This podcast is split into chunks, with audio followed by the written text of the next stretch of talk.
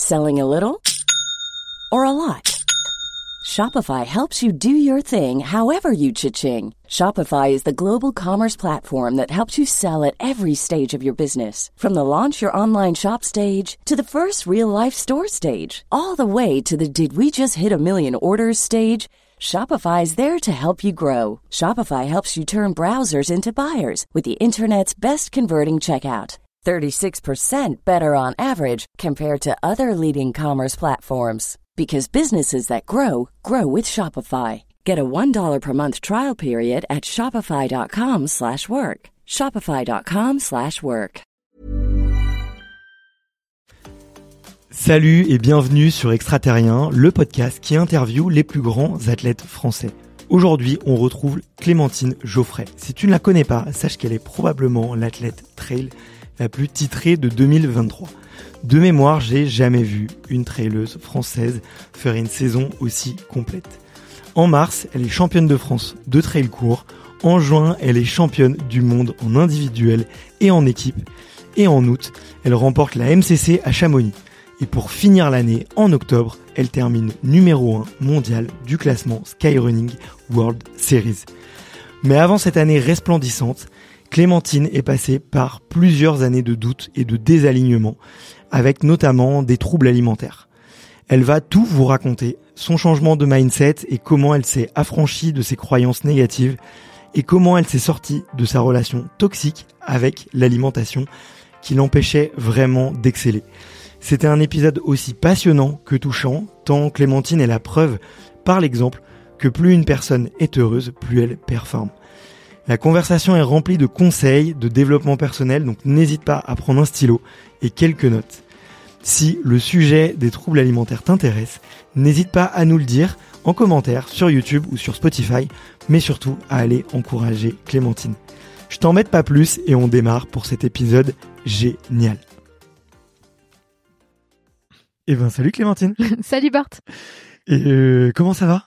Bah là, ça peut pas aller mieux. On est au soleil, sur la terrasse, face aux montagnes, donc c'est top. Ouais, franchement, je tiens à te remercier parce que j'étais vraiment impatient de te rencontrer. Et effectivement, bah, moi, je t'ai découvert cette année. J'ai vu cette année complètement riche, en tout cas en résultats et dense. Et on va en parler un peu. Et j'étais content de venir à Grenoble et on s'est eu au téléphone, le courant était bien passé. Et yes. J'aime beaucoup ce que tu dégages. Et quand tu m'as proposé de venir ici et prendre le soleil, ça pouvait pas se refuser. Donc pour les auditeurs qui nous écoutent en audio, vous pouvez nous retrouver en vidéo, mais sachez que bon, on a une très grande vue sur Grenoble. C'est quoi le nom des montagnes qu'on voit face à nous ? Alors face à nous, on a Belledonne. Ouais. Je vais pas me faire taper sur les doigts. Je crois qu'en face c'est j'ai peur de dire des bêtises. Peut-être qu'on va se tromper. Oui, allez. Non, bah il y a Belledonne, c'est sûr. Derrière nous, il y a la Chartreuse, et par là-bas, il y en a d'autres, le Trièvre, des choses comme ça. Ah, là-bas, on a le Vercors aussi. Juste d'accord. Derrière. Voilà. Bah de toute façon, les auditeurs ne voient pas où tu montres, non, ouais. Où ton doigt se pointe.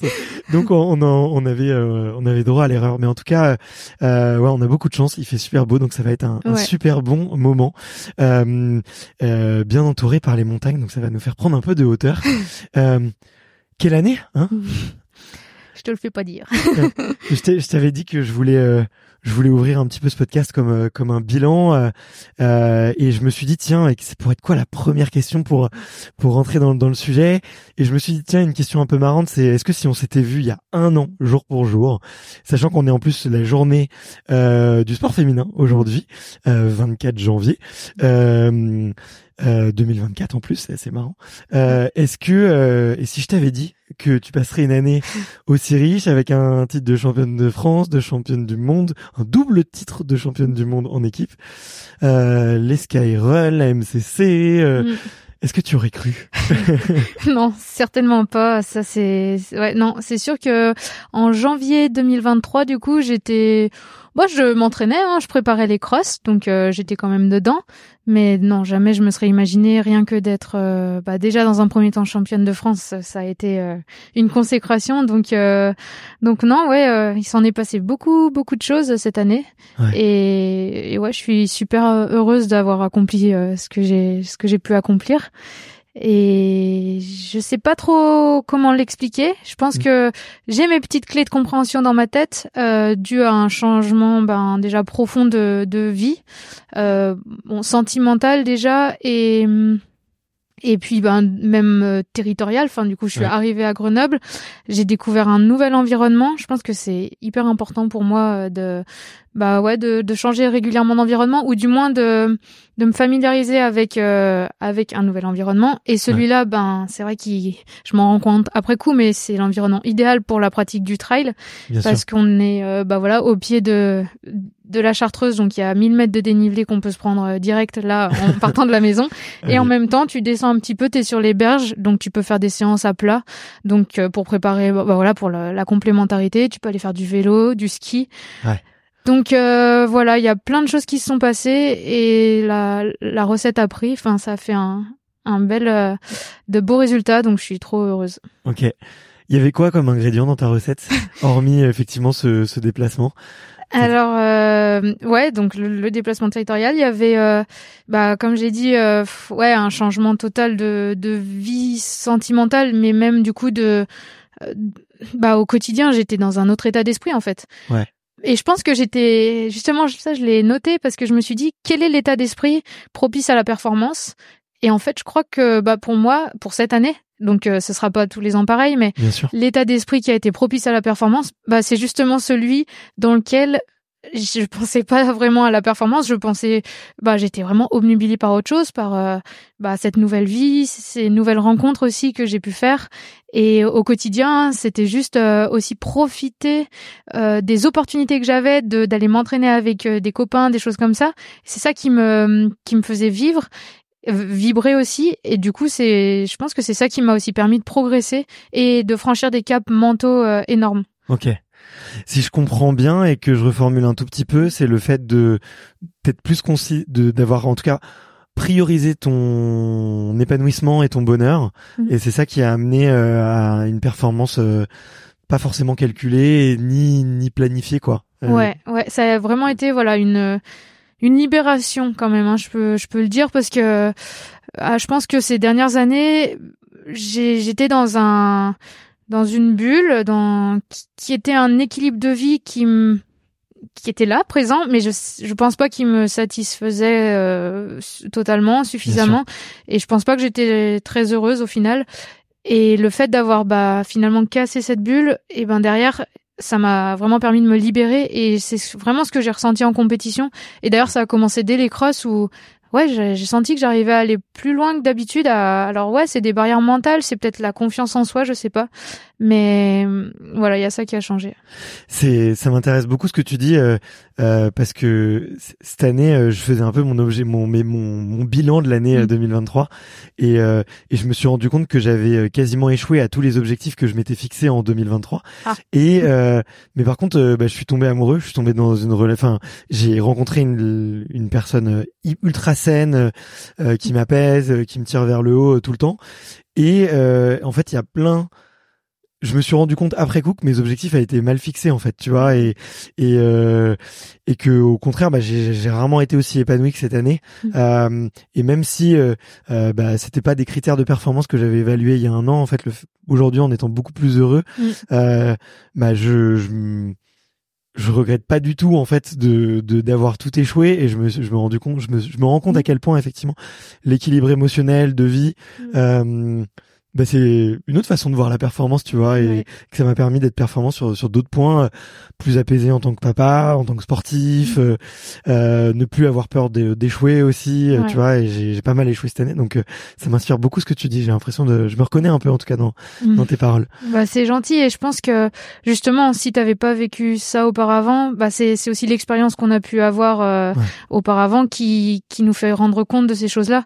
Ouais. Donc me dit c'est un mal pour un bien, enfin même si avant du coup j'étais dans une spirale, je me rendais pas compte parce que de toute façon t'es dedans et t'as rien connu d'autre, donc voilà, tu vis comme ça, et puis tu dis mon niveau c'est ça, et puis je peux pas prétendre à mieux, mais tu l'as un petit peu intériorisé au final, donc tu continues de faire les compétitions, tu fais ce que tu peux, mais c'est, je sais pas, j'y croyais pas spécialement. Par contre, je continuais de le faire parce que j'étais dans une équipe, parce que il y avait mon coach, il y avait ci, il y avait ça.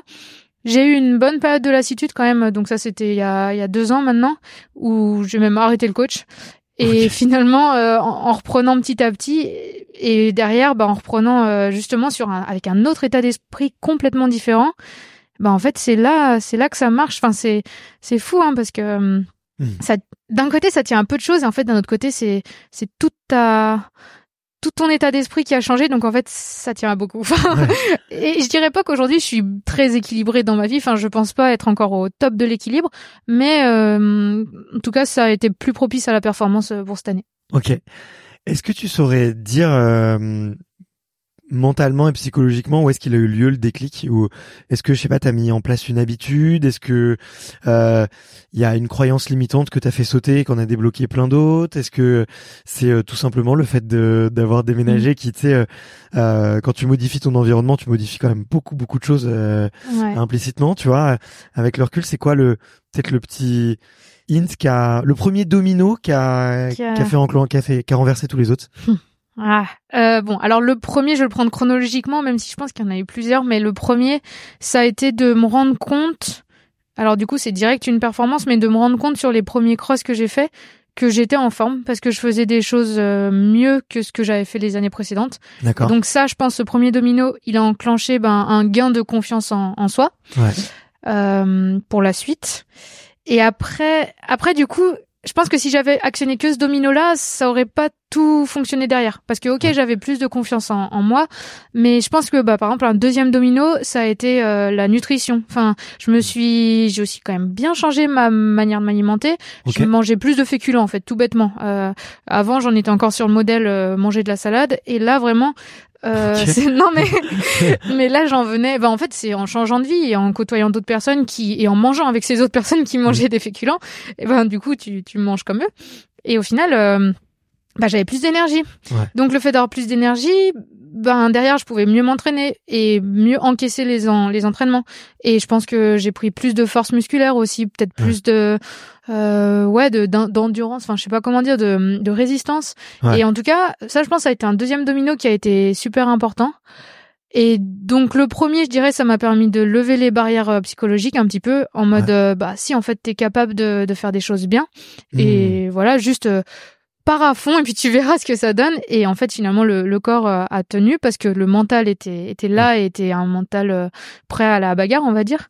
Et puis voilà, le fait aussi quand même de changer des choses sur l'alimentation, sur le corps, je sens que, alors j'ai pris du poids, mais en même temps j'ai eu mes règles de manière naturelle, chose qui m'était pas arrivée depuis plus de 10 ans. Donc là je me dis c'est top, ça veut dire que ça y est, mon corps accepte enfin de refonctionner normalement. Donc il me fait confiance, je peux à la fois m'entraîner et à la fois je serai en bonne santé, du moins voilà, bon cycle hormonal, bon cycle hormonal, ce qui est quand même important, et je m'y attendais pas du tout à ça hein. Donc je pense aussi, c'est une fois de plus, les hormones, c'est aussi bien lié au mental, au psychologique. Donc voilà, il y a toutes ces choses, ça a été au final un cercle vertueux, je pense, qui m'a mené vers la performance, on va dire. Ok. Ta croyance avant, c'était qu'il fallait pas manger de féculents, du coup? C'était qu'il fallait... Alors non, j'avais rien contre les féculents, mais le soir, par exemple, typiquement le soir, fallait manger léger, donc fallait manger la salade, je sais pas, c'était... Alors que maintenant, c'est dans ma nouvelle croyance, c'est plus faut manger des féculents matin, midi et soir. Après j'ai vu nutritionnistes, tout ça, qui m'en ont parlé, diététicienne, mais non, initialement, j'étais plus faut manger des légumes parce qu'il faut pas prendre de poids, parce que des choses comme ça. Alors qu'en fait je me rends compte que j'ai pris du poids, et pour autant je suis pas moins performante, j'arrive toujours à monter les bosses, tout ça. Donc c'est pas facile. Je sais que dans nos sports le rapport poids-puissance, il est hyper important. Ouais, bien sûr. Et on se prend la tête dessus, et je te dirais pas que je me prends plus la tête hein, parce que je suis quand même toujours sensible à ce qui s'affiche sur la balance. Bien sûr. Mais tous ces éléments-là, ça permet de se conforter, de se réconforter, de se conforter dans l'idée que on est sur la bonne voie, quoi. Ouais. Qu'on fait pas de bêtises, et que peut-être dans 10 ans, je pourrais encore courir. Ce serait top. C'est tout ce que je te souhaite. Il faut, bien sûr. Enfin, il faut. On va arrêter avec les injonctions, mais, je te le souhaite, vraiment. Depuis quel âge tu surveillais ton poids? Eh ben ça a commencé bien trop tôt. Quand je faisais du kayak déjà, donc je me souviens en première, j'ai voulu m'affûter. Donc je suis passée de 56 à 48 kilos, donc ça a été long, hein, ce processus d'amaigrissement au final. Mais je sais pas, dans ma tête, m'affûter, c'était perdre de la masse grasse et bien sûr perdre du poids. Et puis dès que j'ai vu les kilos descendre sur la balance, c'est vraiment une spirale. Hein. Tu vois les kilos descendre au fur et à mesure et tu te satisfais là-dedans, tu t'auto-satisfais là-dedans. Tu te convaincs que ce que tu fais c'est bien, qu'il faut pas manger de gras, pas manger. Enfin, du coup, tu réduis tellement ton panel d'aliments. Ouais. Et c'est là qu'arrivent quand même pas mal de problèmes derrière. J'ai eu des œdèmes osseux, des choses comme ça, parce que j'étais plus imprégnée hormonalement. Donc et puis je mangeais pas ce qu'il fallait, donc les os ils étaient fragiles. Okay. Voilà, c'est pas évident à gérer, à s'en sortir. Ouais. Parce qu'en fait, c'est des croyances dont on se persuade, et derrière c'est super compliqué de revoir un peu les choses différemment. Ouais, et bien sûr. J'en étais à un point, où manger un pain au chocolat, c'était culpabilisant. Non, mais je voulais même pas le manger. Okay. Je m'étais convaincue que de toute façon ça me servait à rien et que c'était pas bon, et du coup il y avait plein d'aliments comme ça que niet. Est-ce que dans tes souvenirs et dans toutes les rencontres que tu as faites, tu dirais qu'il y a beaucoup d'athlètes, hommes et femmes, tu vois, qui avaient les mêmes croyances que toi? Oui. Ouais. Oui, on est nombreux comme ça parce que je pense que déjà rien que de fait de faire du sport à haut niveau ou d'avoir cette démarche-là, on essaye d'optimiser. En essayant d'optimiser, je sais pas, je pense que tout le monde s'est dit, un peu comme ma démarche, en fait, elle est classique. Tu te dis, je veux m'affûter, et puis derrière, tu te restreins. Et en fait, au final, quand t'es dans la restriction comme ça, vraiment, j'éprouvais une sorte de plaisir à ça parce que j'étais dans le contrôle permanent de mon alimentation, comme si t'avais besoin de contrôler quelque chose dans ta vie, contrôler ton monde. Et ça, je voulais vraiment je voulais avoir l'emprise dessus. Et c'est là-dedans que tu te rends compte que tu t'enfermes, mais c'était aussi une source de plaisir pour moi, c'est fou à dire, mais okay. Si on voit faire des petites réserves de nourriture, des choses comme ça, ça montre mais je le fais encore, hein, mais ça montre une certaine anxiété par rapport à ce qu'on va te proposer à manger. Et du coup, tu veux quand même avoir toujours ce contrôle là-dessus. Donc tu fais des petites réserves, tu te dis oh là là, s'il me manque ça, ça va pas aller. Enfin, c'est des petite forme d'addiction aussi, donc faut faire attention. Ouais. Mais écoute, merci beaucoup d'en parler et bravo, tu vois, d'oser un peu libérer la parole dessus. Et écoute, figure-toi que là, moi, ça m'intéresse de plus en plus. Comme je te l'ai dit, moi aussi, j'ai des petits soucis avec la bouffe. Et en fait, lors de, je pense, les 6 derniers mois, j'ai commencé à pas mal en parler aux athlètes. Il y a des interviews qui vont sortir plusieurs interviews qui vont sortir sur le sujet. Et je me rends compte à quel point, je sais. On pourrait mettre, ça dans les troubles du comportement alimentaire, tu vois, dans la grande famille. Dire, à quel point ça peut être fréquent chez les athlètes. Oui. Et j'embrasse d'ailleurs Shirine qui est championne d'Europe de judo, qui est dans la catégorie la plus fine, tu vois. Ah, oulala, ça doit être toute petite. C'est une catégorie, désolé Shirine si je dis une bêtise, mais je crois que c'est moins de 50 kilos, enfin, moins de 45 kilos. Okay. Donc, c'est vraiment poids léger. Restrictif, ouais. Et on a passé 1 heure à parler de nourriture et de à quel point en fait c'était obligé. Enfin, c'est une obsession intégrée dans son sport, quoi. Donc merci beaucoup de libérer la parole pour ça, parce que je pense que on enferme aussi beaucoup d'enfants dedans, un peu trop jeunes, et les parents sont pas toujours éduqués, tu vois, à l'observer, à répondre. Il y a aussi un peu tu vois, les médecins un peu de famille qui parfois peuvent être un peu paternalistes ou un peu, tu vois, faussement rassurants, plutôt que d'essayer de mener des études approfondies, quoi. Donc je pense qu'il faut libérer la parole par rapport à ça, tu vois. C'est clair que c'est super compliqué à identifier et à gérer. Je pense à mes parents quand ça m'est arrivé, par exemple, je voulais plus je voulais pas qu'il cuisine pour moi parce qu'il cuisinait avec du beurre, machin et tout. Donc, je faisais tout à ma sauce. Je faisais moi-même mes trucs. Et... À ma sauce, mais sans sauce. Ouais, c'est ça. Mais encore aujourd'hui, j'ai encore des traces de ça quand je rentre à la maison. C'est, tu peux faire sans rien et puis j'assaisonnerai moi. J'ai encore, c'est fou, hein, mais cette... Alors que si c'est des copains qui le font, je m'en fous. Mais je sais pas, c'est mes parents, je veux encore avoir le contrôle. C'est incroyable. Et ouais, je me souviens d'une fois où j'avais rendez-vous chez le médecin et c'était le rendez-vous où j'étais censée avoir pris du poids. Et avant d'arriver, j'avais bu de l'eau, parce que je savais que j'avais pas pris de poids, donc j'avais bu au moins 1 litre d'eau, et du coup, j'avais pris mon poids sur la balance, et c'était n'importe quoi. Enfin, après, j'étais ressortie, j'avais pissé toute l'après-midi.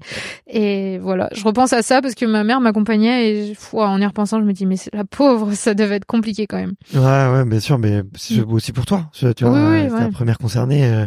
Mais en tout cas, bravo pour le chemin que tu parcours, et pour, toutes les avancées que tu fais par rapport à ça, et je pense si ça se ressent au niveau des résultats, c'est vraiment super. Ouais. Tu peux que te féliciter quoi. Et ça montre aussi d'ailleurs si vous êtes parents et que vous avez des enfants, n'hésitez pas à leur faire écouter ce passage et non mais ça montre que tu vois la libération par rapport à cette obsession qui peut être la nourriture et ou le poids, elle est libératrice, tu vois. Oui. Libératrice. Ouais. et ça permet, en tout cas, toi, ça te permet de vraiment prendre ton envol, quoi. Oui, et je pense que, pour moi, le fond du problème, c'était l'acceptation de soi, tout simplement.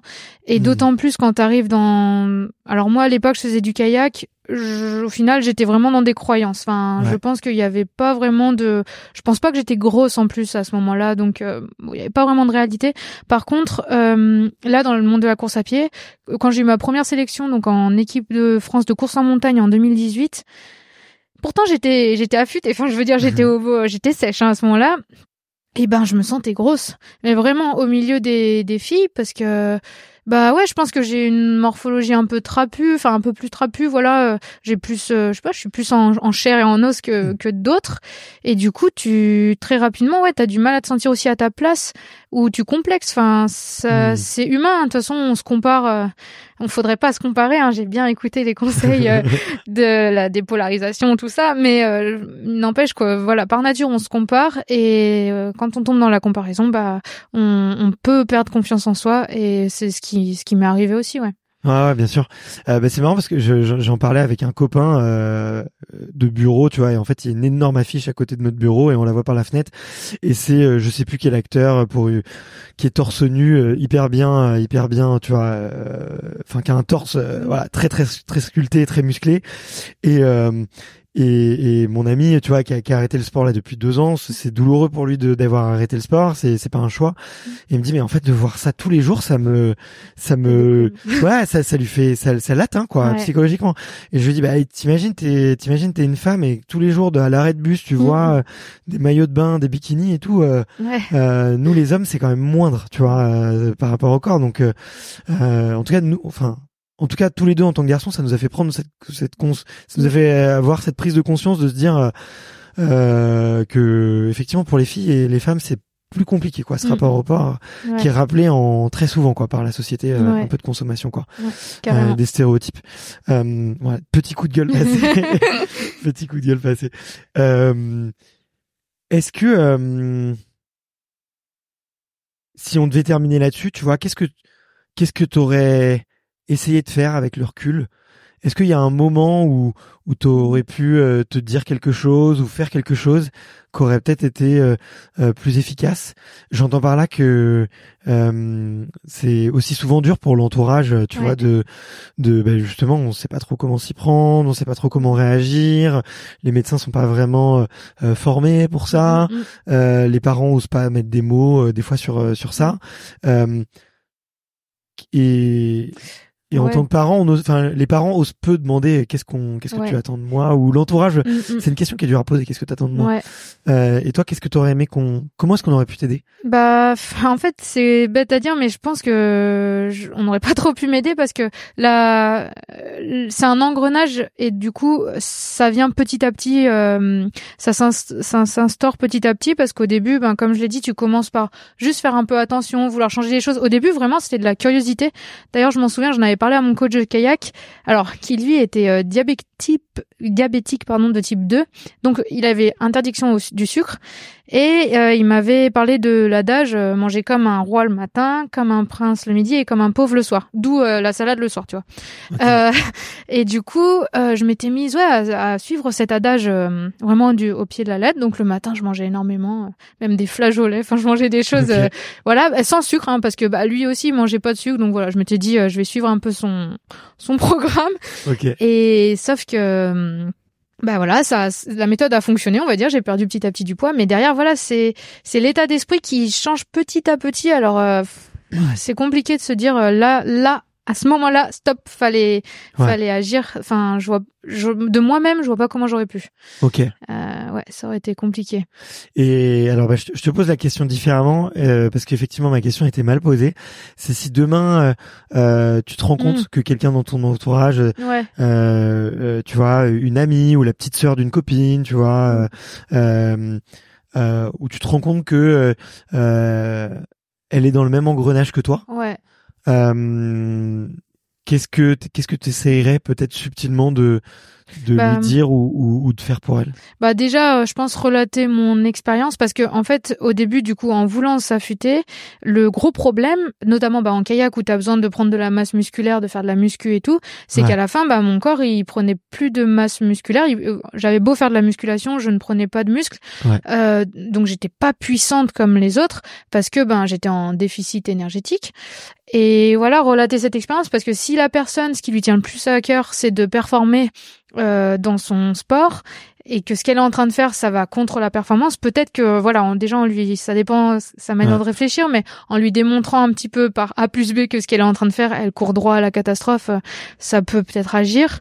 Et puis après, sinon, ça vient souvent aussi d'un mal-être profond, enfin je veux dire plus profond que ça, et donc peut-être tout simplement lui faire rencontrer des gens, c'est bête mais la sociabiliser au maximum, de sorte à ce qu'elle oublie un peu parce qu'en fait c'est une manière aussi de se renfermer sur soi, tout contrôler, son environnement machin tout, et de se couper un peu du reste du monde, hein, parce que du coup en plus quand tu suis ton petit programme drastique, t'as plus trop envie de voir t'as pas trop envie de faire la fête, de machin, de trucs, parce que tu sais que là, tu vas devoir manger du gâteau au chocolat, en tout cas, tu vas être tenté de le faire, parce qu'en plus, ton corps, il en a envie, hein. Enfin, il y a des fois, j'avais quand même des petites crises, on va dire, tu manges du gâteau, des choses comme ça. Donc, avant de rentrer là-dedans, si possible, continuer de voir du monde, tout simplement se sentir bien dans sa peau, c'est l'essentiel, donc tout faire pour qu'elle se sente bien dans sa peau. Okay. Et puis, consulter, sinon, un psychologue, ou ça aide, hein. On restera sur ce petit conseil. Et il n'y a pas de mal à aller voir un psy ou une psy, bien au contraire. Ouais. C'est un signe de, d'être sain, d'un esprit sain. Oui. Et donc, oui, je pense, pareil, moi j'avais vraiment pas envie d'aller voir de psychologue parce que j'avais une très mauvaise expérience avec la psychologue quand je faisais du kayak à Toulouse. Okay. Donc je voulais plus en entendre parler. Ouais. Vraiment, pour moi, c'était un échec d'aller voir un psychologue. Ça voulait dire que j'avais un problème et je voulais pas du tout y aller parce que aussi je m'étais sentie très très mal dans les consultations avec cette psy. Et en fait, là, j'ai pu en revoir une. Là, j'ai vu cette année et même l'année dernière, juste une fois. Mais j'ai envie d'y retourner. Hein, c'est juste, c'est vrai que ça coûte. Non, mais il faudrait que j'y retourne d'ailleurs. Et ça, en fait, ça fait vraiment du bien. Ouais. Et ça pointe des choses. Et non, moi, je conseille d'aller voir. Ouais. Même si on croit qu'on n'a pas. Enfin, en fait, c'est pas le fait d'avoir un problème. C'est juste, ça permet aussi de parler. Je sais pas. C'est bien. Tu écris aussi? Et alors du coup j'essaye là, c'est une de mes résolutions 2024, d'écrire un petit peu, de mettre des mots sur tout ce qui peut me passer par la tête, parce que je me rends compte que J'ai trop tendance à porter un jugement sur ce que je fais ou que je ne fais pas, ou que voilà, je juge tout ce que je fais d'une manière assez dure. Je suis dure avec moi-même, je pense. Et du coup, le fait d'écrire, hop, et puis de relire après ce que t'as écrit, tu te dis ah c'est pas bête, ouais c'est comme ça, c'est bien vu, machin. Et en fait, j'adore poser un peu sur le papier ce qui me passe par la tête. Faut que je prenne le temps. Donc tu vois là par exemple la semaine dernière j'étais à Bessans pour 2-3 jours de ski toute seule. Et ben c'était génial parce que j'ai pu me poser parce que sinon je prends pas le temps de le faire et relater un peu voilà ce qui s'est passé en 2023, juste mettre des mots et des fois essayer de en les mettant, tu vois, au fur et à mesure je me dis ah oui, OK, j'écris ça et en fait au fur et à mesure ah mais oui, c'est cet état d'esprit qu'il faut que j'ai parce que par exemple, je me disais comment aborder le titre de championne du monde là je me disais et donc je commence à écrire il y a deux manières d'aborder ou de vivre avec ce titre machin et la première manière sous-entendue que je ne fais pas ce serait de me dire que c'est un accomplissement que c'est pas une fin en soi mais voilà c'est un moyen qui va me servir de me dire t'as déjà réalisé ça c'est super machin. Et en écrivant ça, je me dis mais pourquoi je fais pas ça en fait ? Oui, c'est super d'avoir cette vision là. Et la deuxième vision, c'était plus de se dire c'est un moyen de plus de te mettre la pression parce que du coup t'es attendu, t'as un statut, machin et tout. Et du coup, en écrivant ces deux manières de voir le même événement, le titre, je me suis dit OK, là maintenant, faut que je me persuade et en plus t'as deux options, t'en as une qui te donne envie, l'autre qui te donne pas envie. Bah voilà, maintenant persuade-toi que ce titre là, c'est que du positif et que maintenant ça va rien fondamentalement changer, juste peut-être te libérer en me disant voilà, j'ai déjà accompli ça dans ma vie, c'est top. Je peux m'en servir que pour me relâcher un peu la pression, quoi. C'est trop beau, tu viens de montrer le pouvoir de l'écriture. Le fait de cristalliser des pensées et de se dire que t'as réalisé par toi-même que t'avais une pensée qui était un peu irrationnelle ou qui correspondait pas avec ce que tu voulais être. Et juste en la mettant sur papier et ça t'a permis de faire un peu ce switch psychologique, quoi. Bravo. Carrément. Et t'as un modèle ou une façon d'écrire? Non, là j'étais partie d'une question, quels ont été les je crois que ça fait un peu bon. Quels ont été les facteurs de ta performance cette année, quelque chose comme ça. Okay. Et mais en fait, je suis partie très loin parce que je suis repartie de quand je faisais du kayak, que la rivière elle me faisait peur, que voilà, j'ai un peu déconstruit plein de trucs. Ouais. J'en suis venue à me dire que le trail ça me correspondait vraiment bien. Et puis derrière ce qui a pu enclencher aussi ces performances, l'état d'esprit, machin. Voilà. OK. Bah écoute, si tu veux, je peux t'en recommander un. Si jamais, alors c'est plus court. Enfin, tu vas comprendre. Ça s'appelle le modèle LMFAO, comme le groupe de musique. Et c'est facile à retenir. L, c'est pour écriture libre, liberté. Donc t'écris ce que tu veux, vraiment ce qui te passe par la tête. Ensuite, il y a M, c'est pour merci. Donc tu peux dire 3 fois merci. Donc merci à Clémentine de m'avoir accueilli sur sa terrasse pour passer un super bon moment. Merci au voleur de mon scooter pour m'avoir fait rendre compte qu'il faut que je mette pour m'avoir appris que je devais ranger mon scooter, tu vois par exemple. Donc ça c'est le merci. Ensuite le F c'est le fierté. 3 petites fiertés que t'as eues la veille, tu vois. Okay. Ça peut être même des petits accomplissements. Ouais. Le A, c'est les apprentissages. Et ça, je trouve que c'est très bien. Parce que ça te permet de transformer des petits échecs de la veille en apprentissage. Et le dernier, c'est objectif. Okay. Voilà, objectif du jour. Et à chaque fois, moi, j'essaie de faire 3 points. Alors pour le L, maintenant, j'ai plus tendance à le mettre en tout dernier parce que j'écris beaucoup. Mais du coup, ça fait 3 points. Je mets merci, tu vois. Donc c'est juste 3 phrases, trop simples et ainsi de suite pour les autres. Donc tous les jours. Et ça prend 10 minutes. Ouais. Et c'est trop bien. Enfin, franchement, ça m'a changé la vie. Ouais. Parce que effectivement, tu fais cet effort de te dire ok, de quoi je suis fier. Qu'est-ce que j'ai appris? Et ok, c'est vraiment quoi les 3 choses sur lesquelles je me concentre aujourd'hui et ça permet de mettre des intentions donc et ça cristallise beaucoup. Oui, donc, je te le recommande. Ouais. Ok, j'essaierai. Si t'aimes bien écrire, tu vois, ça prend 5-10 minutes par jour et c'est moi ça a été un de mes ingrédients du bonheur cette année. Trop bien. Voilà. Et si je reprends un petit peu le fil, t'avais il y a une phrase qui m'a marqué parce que tu t'as dit ouais, ça aurait pu me faire de la pression et j'aurais pu être attendu. T'essayes de te détacher de cette pensée au maximum?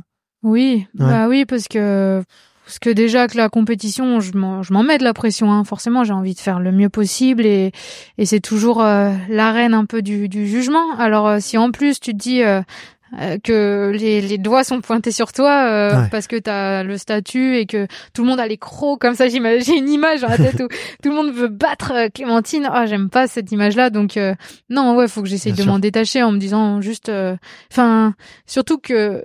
Bah, comme le sport, c'est ça qui est beau dans le sport, c'est que c'est des courses d'un jour, que tout peut arriver, et si c'est écrit d'avance sur le papier qui allait gagner machin, c'est même plus de la compétition, c'est plus du, enfin voilà, ça marche pas. Donc en fait, c'est vraiment irrationnel de, bien sûr, d'être amené à croire que de par ton statut, non, il y a pas de statut en fait. Ouais. Justement, sur la ligne de départ, il y a pas de statut. Ouais. On est tous égaux. Enfin voilà, on est tous sur la ligne de départ et aujourd'hui, on va tous prendre faire la même course. Ouais, voilà, ouais. C'est ça. Et c'est pas parce que effectivement, il y a 3 semaines, 3 mois, 3 ans, t'as gagné une super course que aujourd'hui, t'es en forme, quoi. Et et en plus, c'est ça qui est, moi, ça m'a permis cette année. Je pense que sur la ligne de départ, on était tous égaux, machin et tout. Peut-être que, la petite Clémentine, elle avait jamais fait, de choses comme ça. Hop, là, ce jour-là, elle a saisi une opportunité. Enfin, du coup, c'était peut-être pas moi, j'étais plus l'outsider, entre guillemets. Et donc, ouais, faut vraiment relativiser sur cette ligne en se disant, allez, et puis, qu'est-ce qu'on risque? Enfin, je veux dire, au pire, tu risques que ça se passe pas bien. Et donc, c'est ce que j'ai écrit l'autre fois, tiens, j'ai écrit même si ça se passe pas bien, les gens seront là pour toi et même au final une contre-performance, ça passe entre guillemets inaperçu dans le sens où si tu gagnes, les gens sont contents pour toi, si tu gagnes pas, les gens ils sont avec toi, ils vont pas te... et ceux qui te critiqueront, qui porteront des jugements, c'est pas des compétiteurs, c'est pas des sportifs dans l'âme, c'est trop facile de porter un jugement comme ça. Ouais, bien sûr. Donc il n'y a pas de raison, en fait. C'est vraiment les croyances que j'ai parfois, je me rends compte en réfléchissant qu'elles sont pas très bien fondées, elles sont pas rationnelles. Ouais, c'est vrai des fois, on crée des peurs sur les attentes de notre entourage, sur certains résultats et finalement, c'est beaucoup de projections. Ouais, c'est ça. Beaucoup d'imagination. Ouais. Exactement. De pas se projeter dans ce qui va arriver, vivre le moment présent et puis, et je crois que c'est ce que j'ai pu faire cette année et c'est un des ingrédients de la recette aussi. Ouais. Ok. On en a parlé avec Pierre David. Tiens, je t'enverrai l'épisode où on a parlé effectivement de la projection avec les parents et on parlait effectivement du stress d'avant compétition. Ouais. Effectivement, il avait super bien déconstruit ça, le fait que c'était beaucoup de projections de notre imaginaire qui peut avoir tendance des fois à imaginer des situations et à les extrapoler comparé à la réalité, quoi. Ouais, et générer des pensées négatives et ce qui va pas dans le sens qu'on veut. Selling a little or a lot? Shopify helps you do your thing however you cha-ching. Shopify is the global commerce platform that helps you sell at every stage of your business. From the launch your online shop stage to the first real-life store stage, all the way to the did we just hit a million orders stage, Shopify is there to help you grow. Shopify helps you turn browsers into buyers with the internet's best converting checkout. 36% better on average compared to other leading commerce platforms. Because businesses that grow, grow with Shopify. Get a $1 per month trial period at shopify.com/work. Shopify.com/work. Pour le résultat et pour sa course, quoi. Ouais. Mais ça me fait un tout petit peu réagir parce que forcément j'avais écouté quelques interviews de toi et là tu viens de dire je me considérais comme une outsider, et moi j'ai trouvé que t'avais gagné toutes tes courses en leader, tu vois, j'étais à Chamonix pour la MCC aussi, et tu pars très vite, tu tentes, quoi, tu prends des risques, moi je trouve que c'est cool de suivre tes courses parce que, souvent en plus sur les distances un peu plus longues, tu vois, la prise de risque, elle est moins évidente, tu vois. Ouais, ouais. c'est un peu ok, tout le monde démarre et puis ça craque ou ça passe. Ouais. Et là sur des distances plus courtes, vraiment on voit que le départ est hyper important. Il y a des stratégies, enfin tu vois, et toi tu vas à fond quoi. Donc ouais. C'est hyper plaisant quoi. Ouais, bah c'est vrai que ce qui a peut-être fait ce déclic, c'est justement la configuration des championnats de France 2023 là à Millau, parce que le départ il était très rapide, parce que il était en descente et rapidement au bout de 1 kilomètre je crois, un peu plus, il se réduisait, le parcours se réduisait sur un single qui faisait que derrière t'es les uns derrière les autres et c'est un peu saoulant quand tu peux pas avoir ton rythme. Et moi ce départ il m'angoissait vraiment beaucoup parce que j'avais peur de tomber, de me faire bousculer, ça allait être rapide et je me suis dit allez, essaye de me faire dans l'entonnoir là, de me faire coincer au moment où ça se rétrécissait. Donc je me suis dit allez, pars à fond. T'as l'habitude avec les crosses en plus. Ouais, j'avais l'habitude là en plus, ouais. Donc je me suis dit pars vite et puis tu verras bien, mais surtout te fais pas enfermer. J'avais vécu ça au championnat du monde en 2019, ouais, au Portugal, où j'étais pas partie assez vite, je sais pas, mais en tout cas au bout de 2 kilomètres, je me retrouvais coincée. C'est hyper frustrant. T'as envie, t'as de l'énergie et tu te retrouves coincée sur une passerelle où tout le monde marche. Et tu te dis punaise, mais ceux qui sont devant ils sont en train de me mettre facilement du temps pour rien. Donc voilà, j'étais partie vite et ça m'a permis de pas me faire coincer dans l'entonnoir. J'étais trop contente. Et derrière, alors c'est vrai que j'étais partie peut-être un peu vite, mais finalement ça a tenu. Je me dis réessaye de faire ça. A priori ça tient, et puis plus ça va, plus tu commences à te connaître, et si à un moment tu te gères quoi, si à un moment tu vois que t'es parti un peu vite, tu ralentis un peu, alors c'est facile sur le papier, mais voilà, je pense que cette année j'ai essayé de beaucoup partir vite. Alors ça n'a pas toujours marché, hein. Justement la MCC j'étais partie quand même vite, mais dans la montée je me fais reprendre. Heureusement derrière il y a une descente et là c'est bon, j'ai pu faire le trou. Mais pareil, la dernière course là c'était la Sky Race de Limone. J'ai quand même essayé de partir vite, mais là j'étais ça a bloqué. Ça a bloqué, trop dur. Et du coup j'ai quand même fait la majeure partie de la course à l'arrière, et c'est aussi plaisant de faire une course où tu remontes, mais là par contre tu passes par tous les états émotionnels parce que je crois que j'étais à la 10e place à un moment et puis finalement j'arrive à remonter, je finis 4e, mais je sais pas comment je finis, mais je finis et je m'attendais pas à remonter les filles au fur et à mesure. Ok. Ouais. T'as des moments où tu te dis voilà, je suis 10e, j'accroche le top 10 et puis voilà, vraiment l'état d'esprit dans lequel tu te mets, c'est pas agréable, et au final c'est de continuer, et puis à un moment là hop, t'en vois une, tu dis mais en fait ça va, je suis pas si loin, et puis petit à petit t'arrives à raccrocher les wagons quoi. Est-ce que c'est pas ces courses finalement qui sont les plus enrichissantes, ou est-ce que c'est pas ces courses qui apprennent le plus finalement, ou tu sais justement tu passes par des états négatifs un peu de pensée où t'as l'impression que ça bloque, c'est pas un bon jour, et puis il y a pas eu de chance au départ, et puis la météo, et puis le petit déj de l'hôtel, et puis finalement comme foutu pour foutu comme on dit, la course fait son chemin, et puis tu te montres à toi-même vraiment quelque chose de fort. Ouais, c'est sûr que c'est plus sur les courses comme ça où t'en as bien chié que tu vas retirer vraiment des clés pour la suite. La course parfaite au final, je sais pas si elle t'apporte grand-chose à part énormément de joie, de choses comme ça, mais je pense que quand t'as bien eu le temps de gamberger pendant ta course, derrière même à l'arrivée, tu vois, je me dis mais c'est bête, pourquoi j'ai eu ces pensées négatives, en fait rien n'est perdu, donc en fait vaut mieux transformer tout ça en pensées positives, en se disant allez regarde là tu avances bien machin, enfin en s'encourageant plutôt que de se blâmer intérieurement, j'y arrive pas, c'est pas, j'ai envie d'arrêter, c'est dur hein, de surmonter ces pensées négatives, et d'où l'intérêt de travailler ça au quotidien avec psychologue, préparateur mental.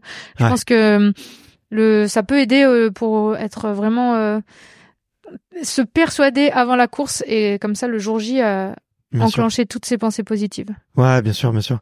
Ça te permet d'avoir des outils, et puis aussi de vider son sac, tu vois, un autre moment que celui de la course. Ouais, c'est ça. Parce que généralement, c'est le jour où tout rejaillit, avec la fatigue, les hormones et tout, et le stress. Donc, ok. T'as des phrases, toi en particulier, que tu te répètes ? J'essaye de me dire que ça va aller, que c'est qu'un mauvais moment à passer, entre guillemets. Par exemple, moi, je souffre quand même pas mal dans les montées et des fois, ça paraît très très long, les montées. Donc, voilà, tu essayes de te dire, en haut de la montée, ça va rebasculer en descente et là, enfin, tu vas te faire plus plaisir. Donc, c'est pas des phrases préconstruites toujours la même, mais juste de manière générale, c'est plus de se dire... Voilà, un état d'esprit optimiste où tu te dis allez, ça va aller, je vais m'en sortir. toutes les bonnes et mauvaises choses ont une fin, donc ça va aller. Quand tu dis que tu souffres, c'est plus musculaire ou c'est plus le cœur ? Je pense que c'est cardio quand même. Ah, c'est le cardio. Plus ça va plus la course va être longue, plus ça va être musculaire. Ouais. Mais non, moi dans mes efforts actuellement, c'est plus le cardio où tu te dis ouais. Je peux pas. 180 pulls, c'est là. Ouais, ou même des fois, c'est juste un ressenti, mais je pense que c'est l'ensemble avec le stress, la chaleur ou le froid, ou voilà, tous ces éléments qui font que là, c'est un trop-plein d'informations, peut-être le cœur qui est à fond, le froid, le chaud, un trop-plein de choses à penser. Les concurrents. Ouais, ok. Tout ça. Et est-ce que cette année, t'as connu le flow ? Est-ce qu'il y a eu une course où, avec le recul, tu te dis finalement, ce jour-là, j'étais vraiment bien en fait. Mmh. Et, je sais que souvent le flow, tu t'en rends compte un petit peu après. Enfin, de toutes les rencontres que j'ai fait avec des championnes et des champions, le jour J, tu calcules pas vraiment, et c'est les jours d'après où tu te dis waouh, ce jour-là, j'étais tellement focus, tout allait bien, tout était lisse quoi. Ben ouais, effectivement, je pense que pendant les championnats du monde, alors je saurais pas trop identifier le flow, mais si je devais identifier un moment dans la course où il y avait plus de questions, je me posais plus de questions, c'était limpide comme tu dis, et en fait mon seul objectif, j'étais focus sur rallier la ligne d'arrivée, c'est vraiment après avoir bien souffert dans la montée, où là c'était la descente jusqu'à l'arrivée, donc on était au 40e kilomètre, il devait rester 4 kilomètres à peine pour rallier la ligne d'arrivée. Là vraiment, je pense que le moment de flow, ça a été quand j'ai arrêté de me poser des questions et que je me suis juste dit allez, vas-y, fais-toi plaisir. Et c'est vrai que je l'identifie comme ça, au moment où tu lâches prise un peu.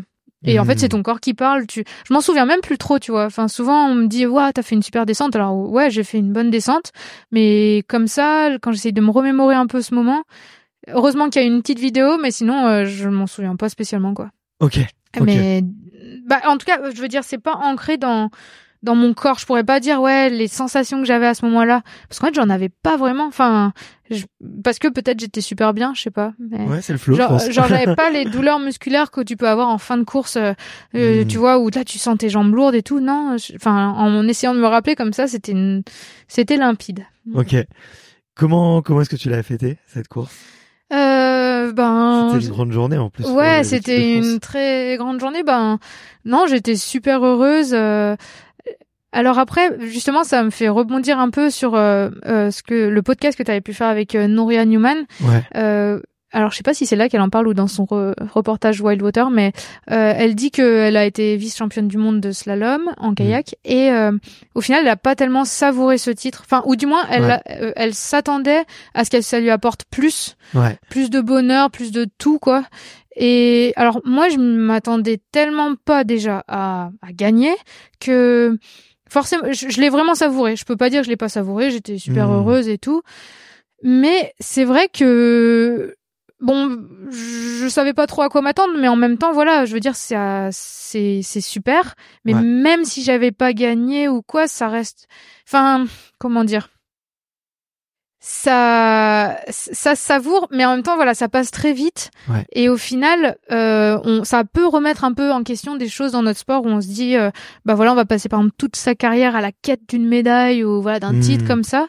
Et au final, une fois que tu l'as, est-ce que qu'est-ce que ça change ? Voilà, c'est ça que je veux dire.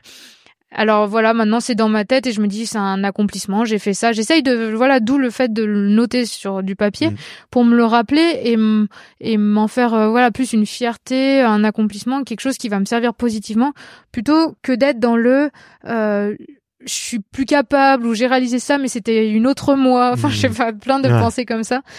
Donc C'est des super moments qu'il faut savourer, mais il faut aussi savoir passer à autre chose pour se réinventer et pas tomber dans un amour du passé. Enfin. Et, qu'est-ce qui est plaisant depuis dans ta vie que tu n'avais pas avant ? J'imagine que ça apporte quand même une certaine exposition, des opportunités, des rencontres, des... Je sais pas, peut-être des petites faveurs, je sais pas, mais est-ce que tu saurais dire, c'est ce que ça t'a apporté comme petits éléments de bonheur quand même.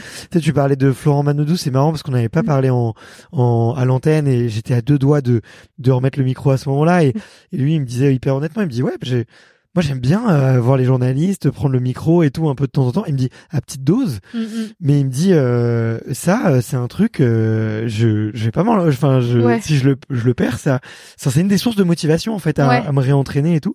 Okay. Et si je le perds, je serais un peu triste, tu vois. Okay. Et je trouvais ça vachement courageux de sa part de l'admettre en fait. Oui. Tu vois. Du coup, moi je pense pas être trop de ce caractère. Enfin, j'aime bien. Franchement, ça me fait super plaisir de pouvoir enregistrer des podcasts, tout ça. Je suis trop contente et même d'être sollicitée. Ouais. Et je prends quand même du plaisir. Enfin, je veux dire, là je prends énormément de plaisir. Mais par exemple, je suis intervenue dans des classes et au début, je me disais mais qu'est-ce que je vais leur raconter aux enfants ? Et en fait, c'est très plaisant, ouais. Et puis on se rend pas compte. Moi, je trouve pas.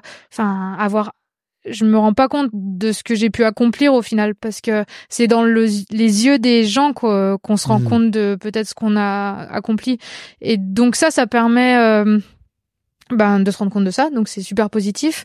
À côté, comme autre, déjà ça m'a apporté un soutien plus important de mon sponsor, donc ça c'est super agréable pour vivre.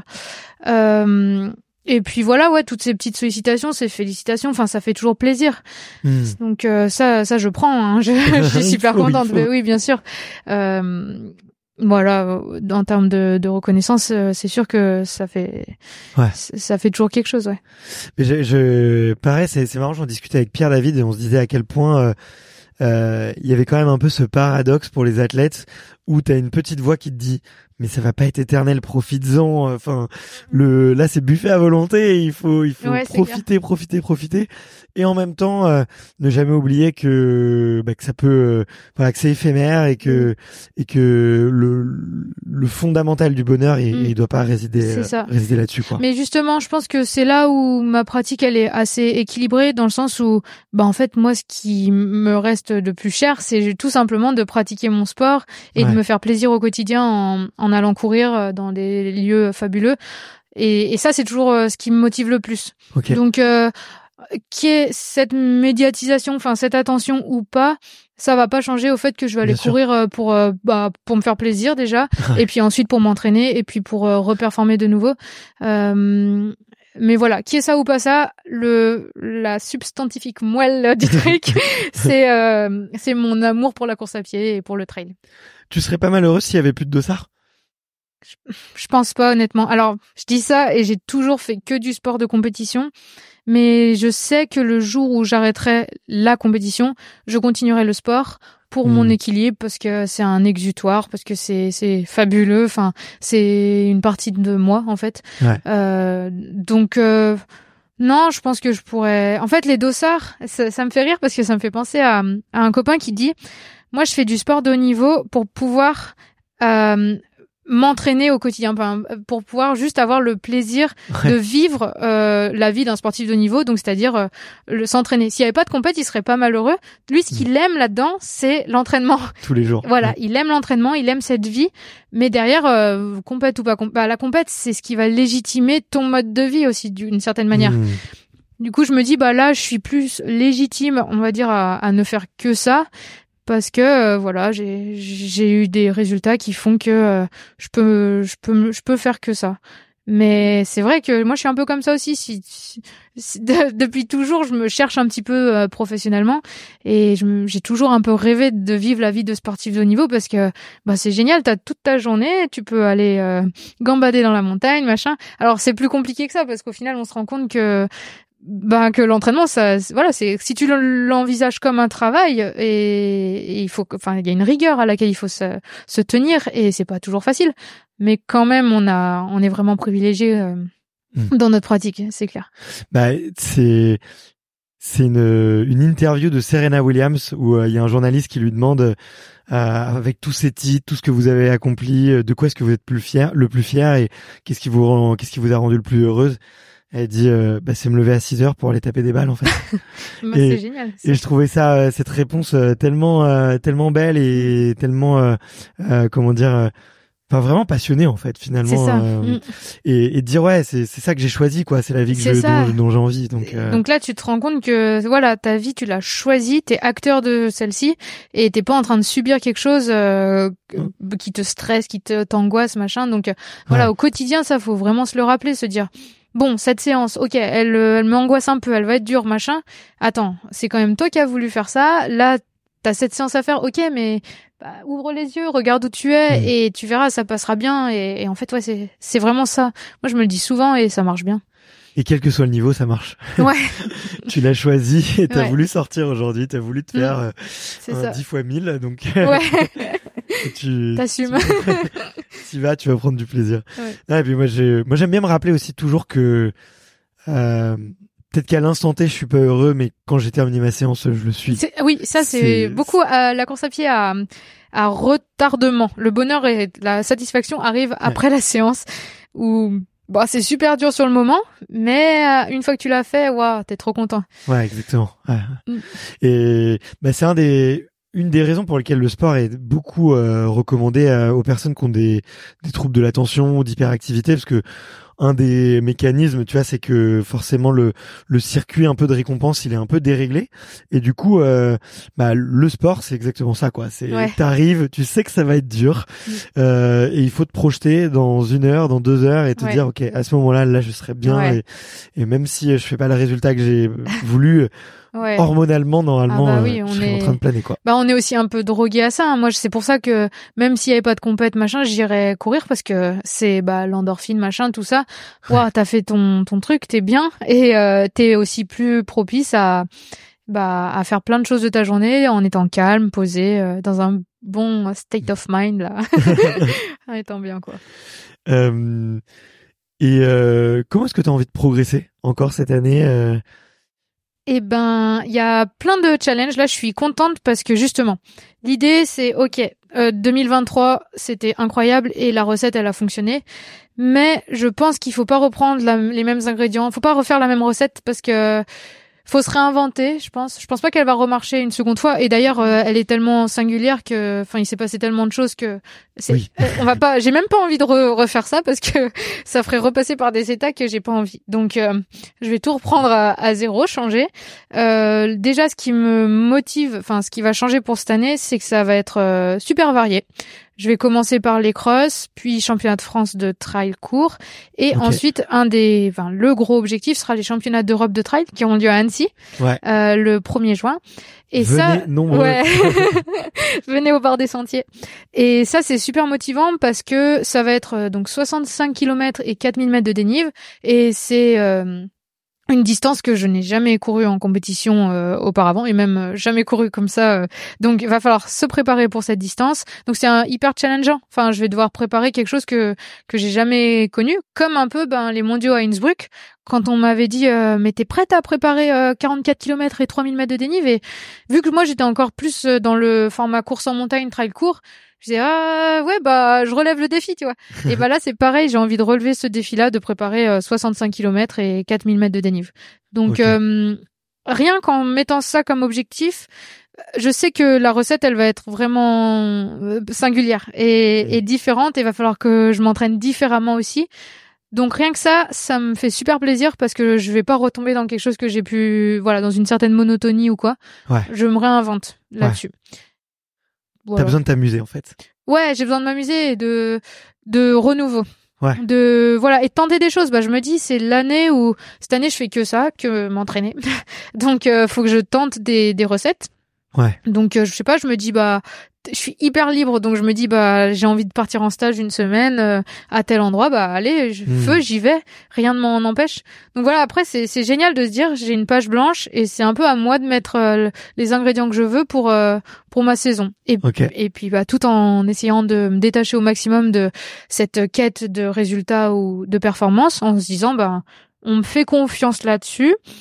À moi de remplir cette page et peu importe le résultat, enfin voilà, t'es là pour apprendre et t'en ressortira forcément quelque chose. Donc je vais essayer de faire le LMFAO tous les jours, comme ça j'aurai cristallisé tout ça. Mais tu veux pas obligé de le faire tous les jours, mais non, mais régulièrement, c'est vrai, ça permet de même d'avoir une trame sur tout ce que t'as fait cette année. Ouais. Et derrière tu relis et tu te dis ça, tu pointes des choses du doigt quoi. Bah pour faire un bilan c'est hyper pratique parce que ça va du coup ça va super vite. Ouais. Et bah même dans la méthode si tu veux. Tu peux prendre, donc tu le fais dans un carnet et tu indexes les pages, tu vois, tu vas dire, ok, tu les numérotes, tu vois, rapidement. Ouais. Et puis, tu peux noter, tu vois, tous les 10, tu vois, par exemple, tous les 10 pages. Ouais. Et puis, en première de couverture, tu peux écrire, bah voilà, tel mois, le mois de juin, c'est page, enfin, le mois de janvier de 0 à 10 et comme ça, etc. Voilà, comme ça, après, tu peux retrouver très facilement. Ouais. Ouais, ouais. Trop bien, trop bien. Et je suis fasciné par tu vois cette envie de reconstruire et de rebattre les cartes.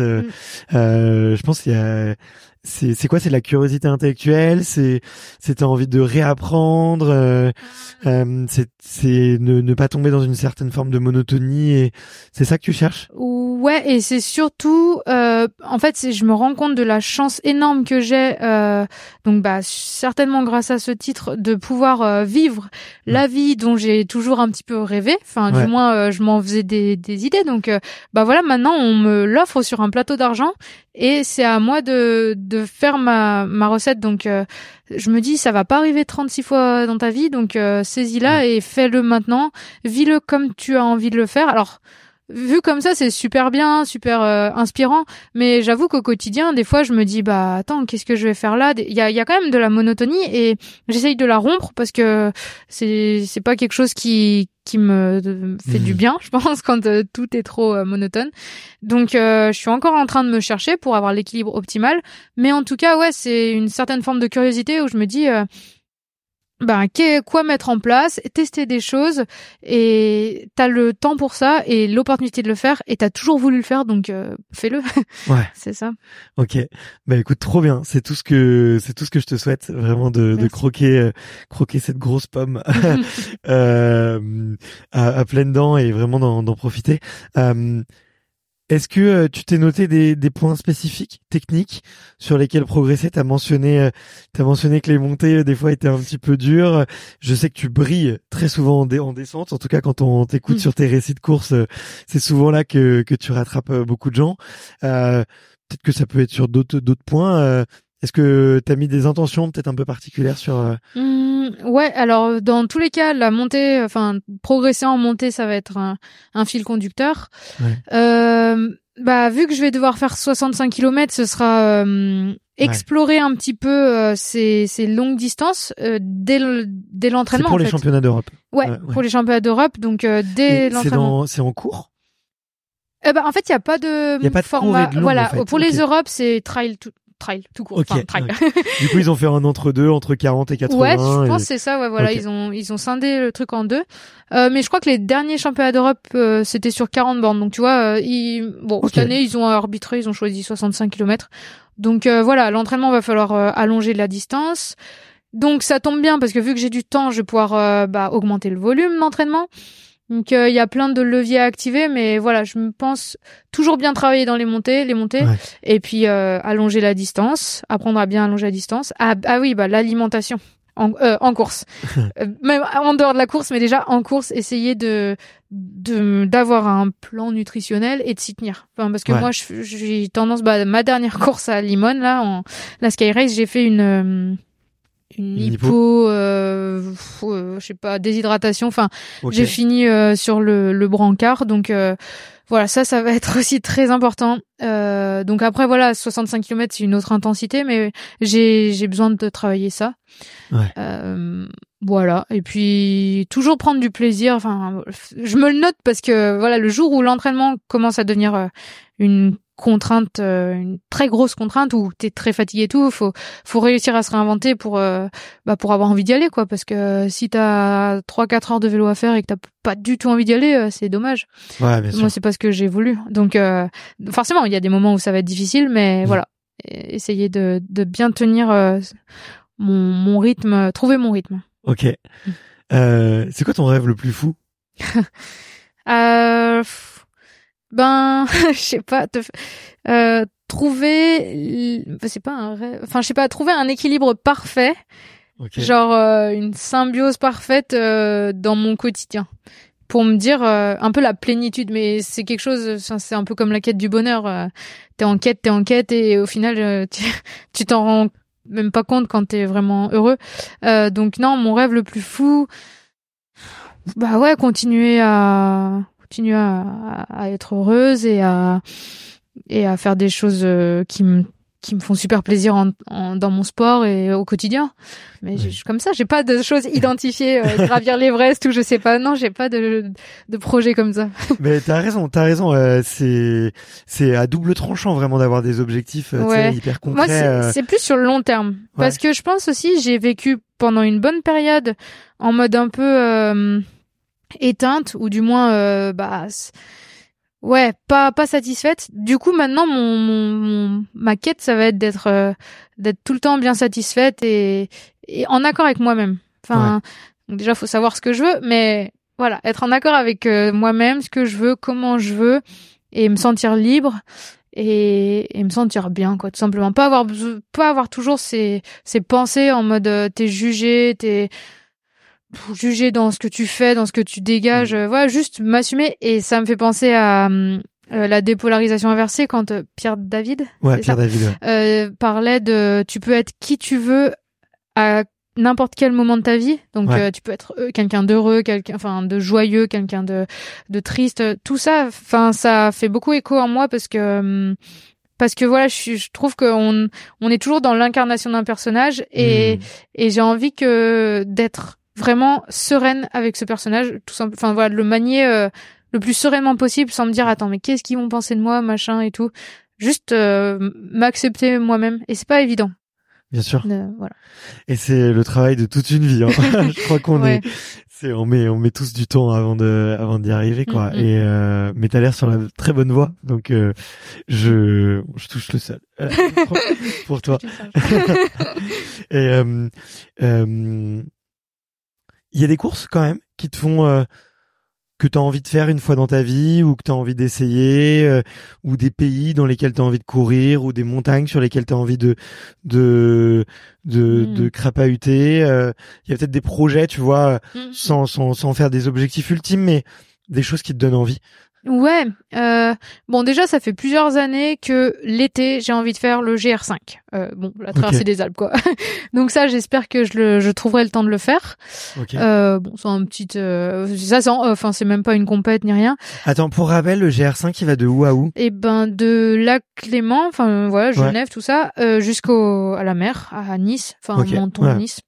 Donc cette traversée là, elle me donne envie. Moi c'est celle-là, hein, parce que je crois qu'il est peut-être même encore plus long, mais moi c'est de là à là. Il me semble après que ça repart un peu en Italie et tout. Moi je m'arrêterai à Nice. Okay. Donc après les courses.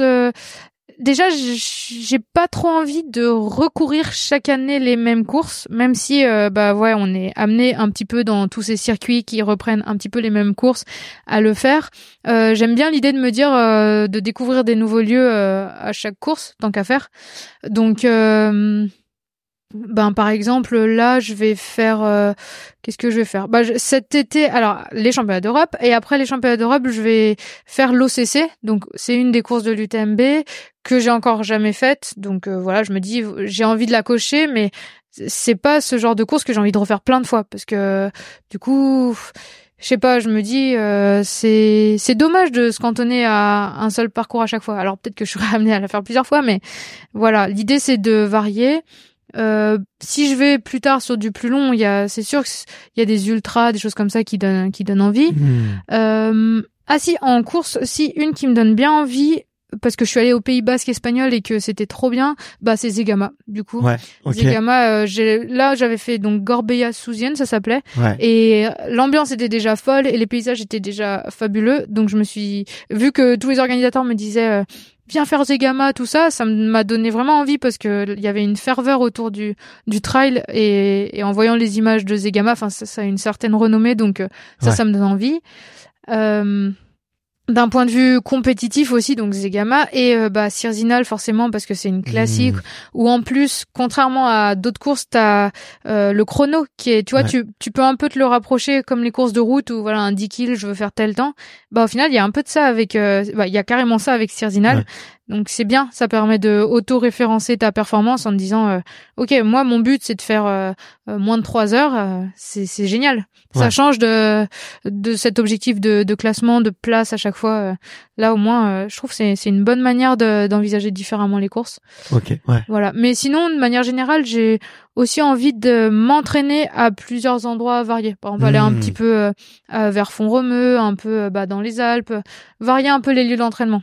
Ouais. Et après, les courses... Au final, du coup, quand tu me dis s'il n'y avait pas de compétition, est-ce que tu serais bien ? Je crois que je serais bien parce que, tu vois, au final, j'accorde même pas tant d'importance que ça au lieu de la course parce qu'au final, t'es là pour... Voilà, tu t'es préparé pour cet objectif et là où tu vas prendre clairement quand même le plus de plaisir, ça va être dans ta préparation et l'accomplissement de cette préparation. Mais voilà. Ça fait une bonne bucket list quand même. Oui, il y a toujours, et puis voilà, il y a un copain qui va te parler de ça, tu vas faire ah ouais, j'ai envie.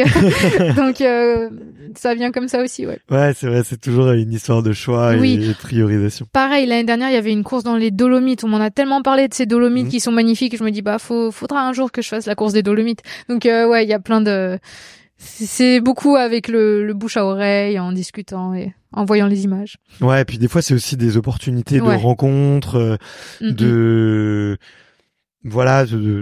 opportunités de la vie quoi, tout simplement, qui se présentent et qui deviennent des moments incroyables quoi. Ouais. Donc c'est clair. Et peut-être que tu aurais pas pensé à quelques mois avant quoi. Donc trop bien. Je vois que le temps file, il faut que je te libère pour ton footing et ton entraînement avant que le soleil se couche. On a le temps. On a le time. Mais est-ce que tu lis un peu ? Comment est-ce que tu t'inspires ? Où est-ce que tu vas chercher de l'inspiration ? Je lis. Alors là, dernièrement, j'ai lu. Qu'est-ce que j'ai lu ? J'ai lu des trucs très légers. Et le dernier bon livre en date. Je saurais même pas trop trouver le nom. C'est pas grave. Je saurais pas retrouver. Mais oui, je lis un petit peu. Je regarde quelques films, mais pas des masses hein, quand même. Enfin, faut vraiment que je me pose, je me cale en me disant, allez, ce soir, genre dernièrement, j'ai regardé les 2 Kill Bill, voilà. J'avais jamais vu Kill Bill, c'est fou. Donc ça, j'aimerais bien avoir ma petite filmographie, la remettre un peu à jour parce que je pense pas avoir une grande culture cinématographique. Après, sur YouTube, des fois, je me perds un peu sur des pages de gens. Comme je disais, la Seb la frite, je crois, c'est ça. Ouais. J'aime beaucoup ce qu'il fait. Et d'ailleurs, ça m'inspire beaucoup quand il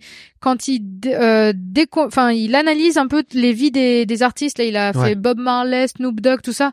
C'est incroyable. En fait, c'est ça que j'aime bien. C'est quand les gens retracent un peu les histoires des stars ou des artistes. Ouais. C'est inspirant, je trouve. Ouais, je suis d'accord avec toi. Il y a quelques chaînes aussi qui le font sur de l'outdoor avec des grimpeurs ou des himalayistes ou des himalayistes, des alpinistes et tout. Donc je pourrais t'en recommander. Si ça te dit, c'est un peu dans le même genre. Ça a pas le style de Seb qui est un peu inimitable aujourd'hui et je suis assez impressionné moi par la qualité de ce qu'il fait c'est clair.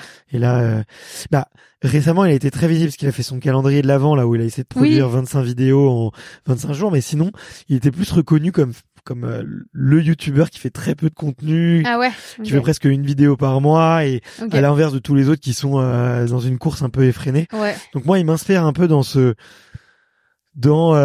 effectivement dans cette sagesse. Déjà, il a duré parce que ça fait plus de 10 ans qu'il est là, tu vois. Ouais. Et dans cette sagesse à pas vouloir être toujours plus, tu vois, pour plutôt se concentrer pour faire les choses bien quoi. Ouais. Donc carrément. Je comprends que ça soit une belle source d'inspiration. Eh bien, écoute, trop bien. La toute dernière question que je pose, c'est de savoir est-ce que c'est un passage de micro, voilà. Okay. Et c'est de savoir à qui est-ce que à qui tu tends le micro pour aller l'écouter pendant une heure et demie sur une terrasse à Grenoble ou pas à Grenoble. Ça peut être partout. Ça peut être une traileuse, un trailer, mais pas que. Ça peut être un ami, une amie, mais ça peut être aussi un ou une athlète que tu ne connais pas et que t'aimerais découvrir. Donc tu as carte blanche. Tu peux même me citer plusieurs personnes, ça serait plaisir. Ben la première personne qui me vient à l'idée, dans la tête, c'est une super amie et super athlète. Donc je pense que ça peut faire le compte. C'est Manon Ostens qui fait donc du kayak de course en ligne, qui va participer aux Jeux Olympiques normalement, enfin je crois, de Paris 2024. Et voilà, c'est une super personne originaire de la Dordogne, donc je sais pas si t'es déjà allé à Verpérigueux par là-bas. Très sympa comme spot. Ouais. Mais allez, c'est parti. Voilà, Manon, elle est très chouette. Et elle aura plein de choses à dire, j'en suis sûre. Et ben allez, je lui envoie un petit message ce soir quand je suis dans le train. Allez. Trop bien. Merci beaucoup. Bah merci à toi. C'était un super moment. Donc à tous les auditeurs et les auditrices, surtout allez suivre Clémentine si ça vous a plu, envoyez-lui un petit message pour la remercier et l'encourager. Ça fait toujours très plaisir. Et puis moi je te dis à très bientôt parce que comme on dit par chez moi, il n'y a que les montagnes qui ne se recroisent pas. À salut. Bientôt. Salut. Selling a little or a lot? Shopify helps you do your thing however you cha-ching. Shopify is the global commerce platform that helps you sell at every stage of your business. From the launch your online shop stage to the first real-life store stage, all the way to the did we just hit a million orders stage, Shopify is there to help you grow. Shopify helps you turn browsers into buyers with the internet's best converting checkout. 36% better on average compared to other leading commerce platforms. Because businesses that grow, grow with Shopify. Get a $1 per month trial period at shopify.com/work. Shopify.com/work.